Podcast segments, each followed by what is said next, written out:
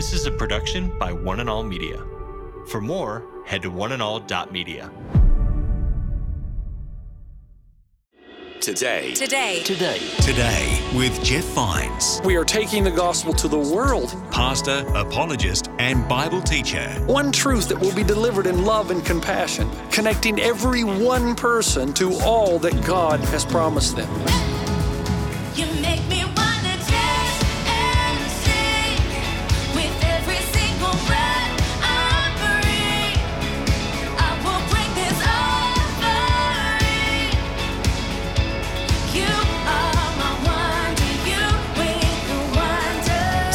Today. Today. Today. Today with Jeff Vines.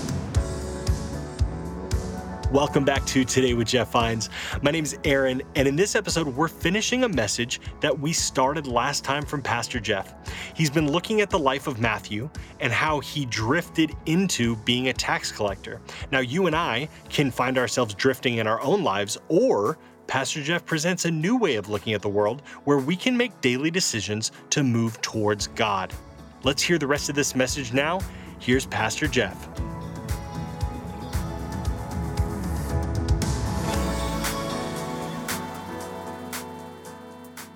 Now, let me tell you how powerful this is. I've learned something from my kids. You cannot build somebody else's house for them. I can pray with my kids. I can read the Bible with my kids. I can point them in paths of righteousness, but I cannot build their house. And there are too many of you parents who are beating yourself up because your kids took a path that is to their detriment, and you need to stop it because you cannot make a choice for them. They have to decide. And you're saying, Well, I should have been a perfect parent. There's no such thing. There's no such thing as a perfect. Every parent makes some mistakes. Stop beating yourself up. Stop it. They have to make a decision. They have to build their own house. You cannot build it for them. Every, every, absolutely every decision you make or do not make builds or constructs your life. And it's profound, folks, because that leads to the second thing Matthew would have thought about. The big bad wolf visits everybody. Everyone faces a storm. Come on now. If there would have been six houses and three little piggies, wolf would have gone to all six. That's what the wolf does. He's a house destroyer. It's his forte, it's his gift. Destroy the house. And everybody gets to choose. Jesus underscores it in a very powerful way. He says in his story that the rains will come down and the floods will come up. And remember, the winds beat against it? it? Is Jesus' language of there's going to come a time in all your lives that you're going to get hit from every side. You know, how often do you say, man, I can't believe, you know, when it rains, it pours? yeah, you're right. You know, if, you, if you've ever been through a, a rainstorm in a place like New Zealand, you get hit from every side. The rain's coming down, but it's also bouncing so hard it's coming up. And the wind blows and it comes out every side. When the big bad wolf visits, you'll remember what Jesus said in John 10. If you live life his way, the abundant life will be yours, and even when the storms of life come, you're going to be okay. But if you demand to live life your way, and there are some areas of your life that you've refused to give to God, there's no such thing as neutrality. Those areas are giving the evil one a foothold, and he moves in to destroy you from the inside out. You with me? The abundant life is yours. Here's the rub, though. Here's the problem. Stay with me now. Here, here's the problem. Let me illustrate it like this. When our children get caught doing something they should not have done, and you talk to them about it, what is their standard answer when you ask them, Son, why did you do that? Three words I don't know, right? It's like before they were born, they were taken up in some part of heaven, and they were told, Look, when you get down to planet Earth, you're going to get asked a lot of questions. Stick with the standard answer I don't know. Just say that, oh, I don't know. Anything beyond that's going to get you in trouble. And so my son Delaney, when he was a little boy, Delaney, why did you leave your bike under the car? I don't know. Why did you play house with your sister, nominate yourself as the father, and give her a spanking? Why did you do that? I don't know. Why did you throw rocks at the new car, Delaney? I don't know. Why did you suck spaghetti noodles up your nose, son? I don't know. Why did you put honey in your sister's hair? I don't know. Why did you pour salt in your sister's Kool Aid when she wasn't looking? I don't know.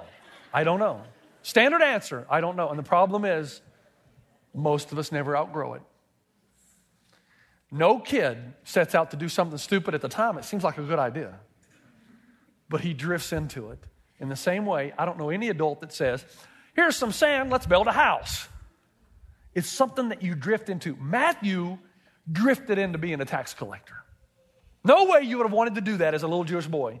But over time, he kept making choices that were easy, and he found himself drifting into this, and he knew to change would require too much effort. He chose the path of self aggrandizement, the path of least resistance, not understanding ultimately where it would lead him. Nobody in this life that I've ever met that's in my office for counseling or whatever, no one says, I hope that I can have a mediocre life when I grow up. That's what I'm after. I hope that I can make some bad decisions right now that will lead to destruction in my life. That's what I want to do. I don't mean somebody that says, you know, I want to walk down the aisle and get married and divorce three years later. Nobody says that. I hope that I can nurse this grudge so that I can become a bitter and angry person and nobody will like me. Or, or I've never met anybody that said, you know, I hope that if I click on this website, I'll become addicted to pornography and it will ruin my opportunity of relationship in the future. Nobody says, you know, I think I'm going to smoke pot and then move on to more advanced drugs so that I'll become addicted and end up in a hospital. you don't say that.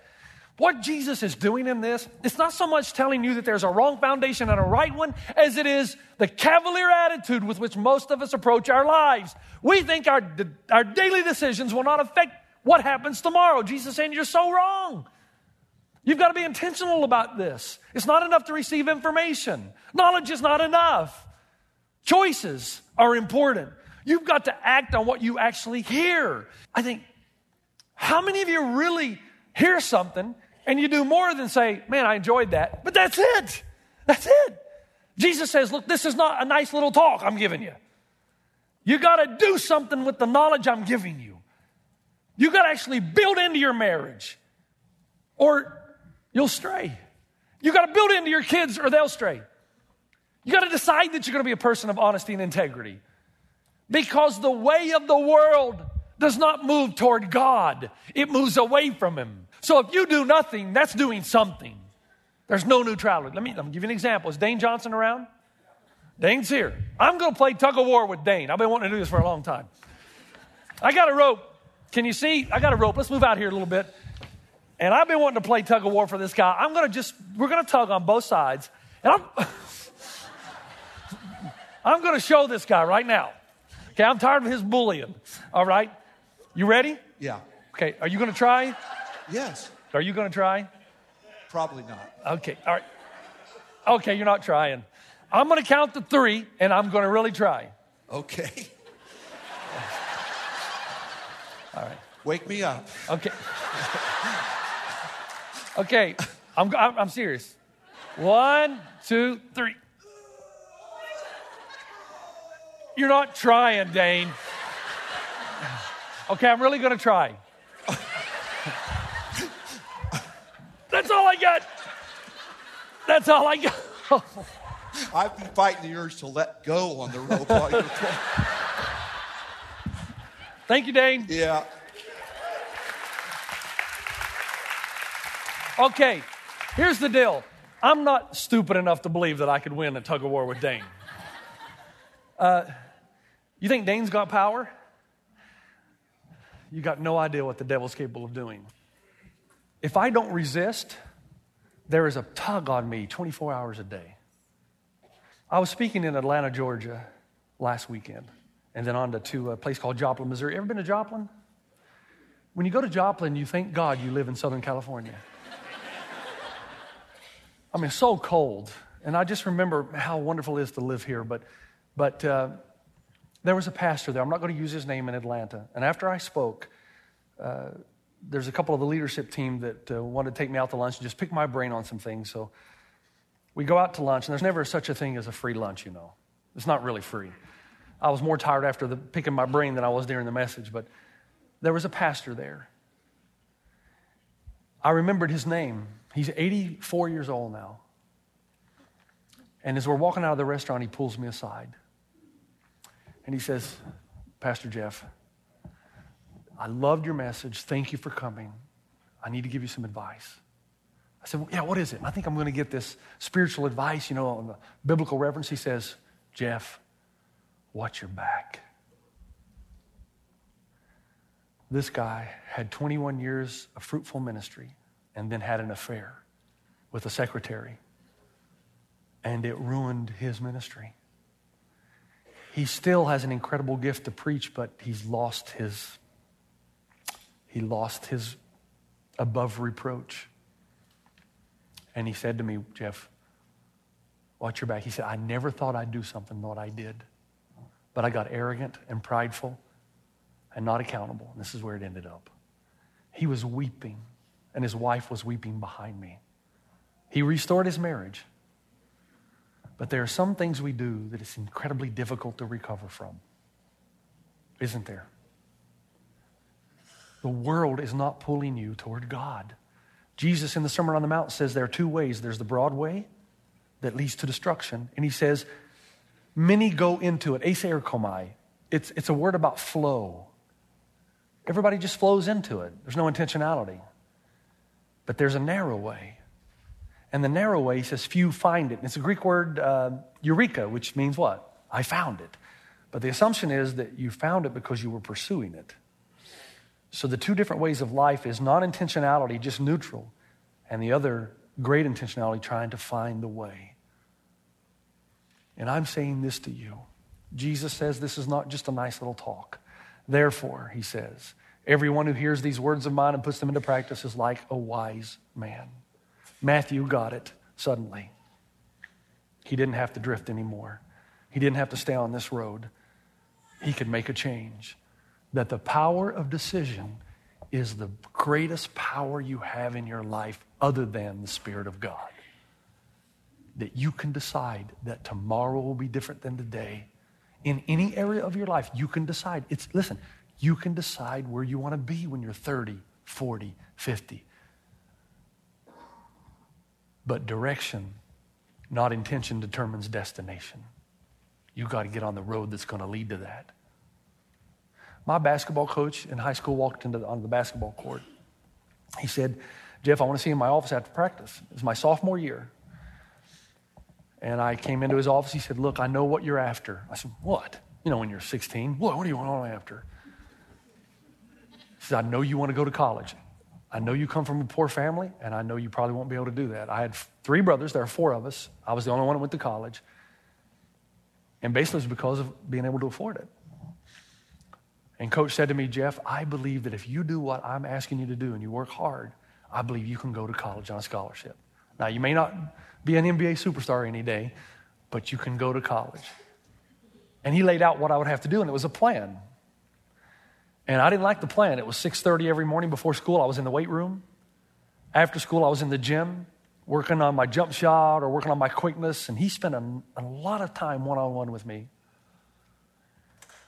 I remember the summer after that conversation, I was just sitting on the couch watching TV. And I had the click, what Alcoholics Anonymous call the click. I thought, man, this, is, this couch is not going to get me where I need to be. And that moment made a decision no, I'm changing direction right here. The power of decision. It clicked in my mind. People started calling me the gym rat because I was in the gym all the time. Man, I got to go to college. Got to go to college. He's right. Do you know who this is? Anybody know who this is right here? Rosa Parks. Soft spoken Sunday school teacher, seamstress, made a decision one day I am not going to ride at the back of the bus. Put me in jail, arrest me, but this is not right. And because of her courage and the power of decision, she was able to change a nation, at least the course and the conscience of a nation. One woman. How about this? You know who this is? This is Bill Wilson, alcoholic. Came to a point in his life, said, I am never going to take another drink. That's it. I know I've said this a thousand times before and I've made all kinds of promises. This is different. I've experienced the click. I'm done with this. I'm changed. And I'm going to do whatever I have to do not to drink again. How, how long it takes me, whatever kind of help I have to get outside myself, whatever sacrifices I have to make, I am not going to drink again. And because of his commitment and the power of his decision, Alcoholics Anonymous was born. And now, literally, millions of men and women have been able to stop drinking because of the power of decision. Last one, a handsome guy. This is Martin Luther, the father of the Reformation, who stood before a tribunal and said, My conscience is captive to the Word of God. You cannot tell me, he said, that salvation comes by works. Salvation comes by grace through faith. And if you kill me or don't kill me, he said, my, my conscience is captive to the truth of God's word. He made a decision, and the power of decision started a movement where people began to realize that we need to go back to the gospel, that salvation comes in Christ and Christ alone. And now you're part of that movement. You're part of that very movement. You say, okay, Jeff, we got it. okay, you hammer that, we got it. What do you want? Here's what I want. What area in your life has Jesus come to you and said, Follow me? And you said, Nah, no. And you think life is going to be good and your foundation is going to be strong. Some of you in this room, man, God has been after you for so long in sexual purity. What you look at, how you think, what you watch, what you're engaged in. And every time you fail, Jesus says, Okay, follow me now. Just stop right now. Do you notice? We don't talk about Matthew as a tax collector much. Do you know why? Because that's not what he's known for. He's known as a follower of Jesus who changed the world. Why? Because in one moment, a power of choice and decision, everything changed. And I'm telling you, no matter where you've been in the past, it takes one moment in time to say, I'm going here and I'm never going back.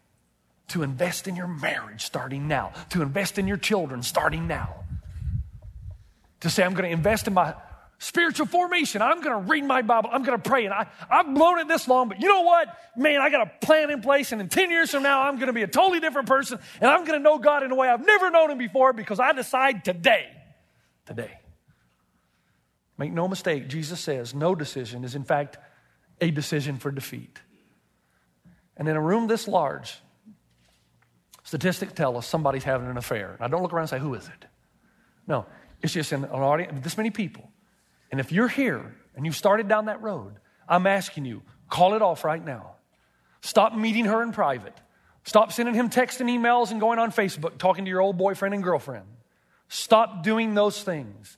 Start spending time with your family and your kids. Stop cheating. Start becoming a person of integrity today. But I've blown it, Jeff. Okay, fine. Just stop today. Stop now. Decide now that you're never going back. Have the click and say, I'm going to be the person God wants me to be. No more footholds for the devil. No more apathetic approach to life. No more drifting. I can do all things through Christ who strengthens me. Because let me tell you something. Let me tell you something. Here's the truth. Whatever God calls you to do, He assumes the responsibility to give you the power to do it. He's just waiting on you to say, This is what I truly want. The power of decision, the power of choice. This is where I'm going. And God says, Okay, if that's where you want to go, let me just unleash the powers of heaven to help you get there. But you got to decide first. Over hundred years ago, there was a man by the name of Henry. He got tuberculosis. Hundred years ago.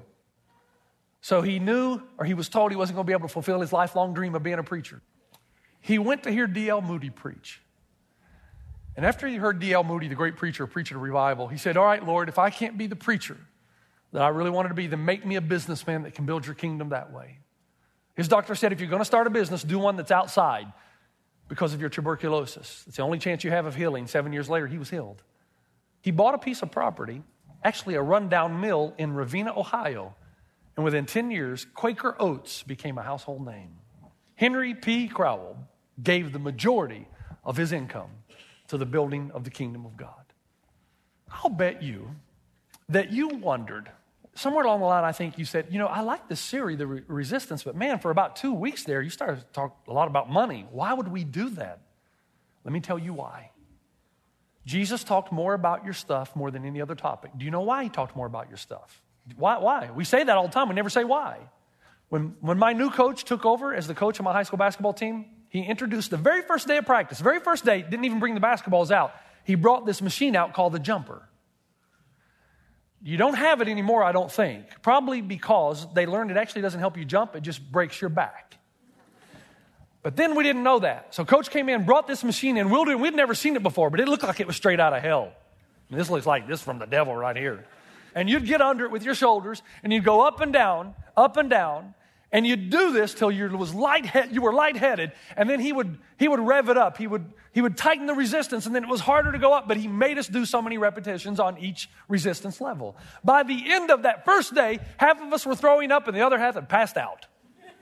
And here's what he said to us when he gathered us up again Young men, we're going to build a winning program here, but I got to tell you, the hardest thing you'll ever do under my coaching, you just did. It all gets easier from here. What a great illustration. If you can do this and not quit on me, you won't quit on me. You know what Jesus is doing on the Sermon on the Mount? You know why he says, Where your treasure is, there will your heart be also? Here's what Jesus, Jesus is saying. You know, if I've got your stuff, I got you. If you can start where the hardest place, and that's the hardest place for us. It is. Come on. That's the hardest place. We don't want to give up. We don't want to think that the first fruits of our life belong to God. I want to say to you, your first point, your starting point, is to allow God to be sovereign over the area of your stuff, your time, your talent. If you get that done, that's the hardest. After that, things will fall into place. But if you're still struggling with that area, I'm telling you, until you have the courage to obey Him and the faith fundamentals, it's going to be hard to obey Him in other areas. What I'm really interested in, though, is whatever area of your life that the Spirit of God brought to light while I was talking, pull the trigger, cowboy up, get her done. Whatever it is. I can't apply this message. Only the Spirit of God can apply. Whatever it is, you knew it because you were thinking it while I was preaching. And I'm okay with that. Whatever it is, you have the power of decision. You are not a victim. You are not a victim. You can change your life. And as soon as you tell God that's what you want to do, and you can't fool God and He knows you're serious, He releases the power and divine energy to get it done. But you've got to decide. Amen? All right, let's pray together. Father, thank you so much for the power of your word, for the power of this parable. That it is true that we've got to become more than hearers. We've soaked that up long enough now. We've actually got to do something about the issues in our lives. Father, thank you that we have a place of transparency here where we're able to confess our sins to each other, where the pastor is no better than the layperson, that a staff member is not any more holy than anybody else, that we're all in this together. We all have sin in our life, we all have issues in our life. This is not the perfect church. But Father, help us as we say that we have sin in our life to do it with a tear in our eyes, to wish that we didn't, and to listen to your voice when the fire of conviction comes, to know that you do love us. And when we live within your parameters, the abundant life becomes ours. Whatever area of our lives, whatever part of the spiritual house we've not dedicated to you, I pray that our eyes will be open, that it's not neutral, it's going with the flow of the world. Whatever area that needs to be given over to you, I pray that we would have the courage and the power of decision to do it today. That our lives might be built on a foundation that when the storms come, we weather the storm and are even able to look out the window and notice the power and beauty of the storm and how it will actually refine us, not destroy us. That's my prayer for your people. You've been listening to Today with Jeff Vines. Next time, we'll bring you a new message from Pastor Jeff. You can listen to more messages like this. Just search for Today with Jeff Vines wherever you listen to podcasts. You make me wanna dance and sing with every single breath I breathe. I will bring this offering. You are my wonder. You with the wonder. Today. Today. Today. Today with Jeff Vines. This is a production by One and All Media. For more, head to oneandall.media.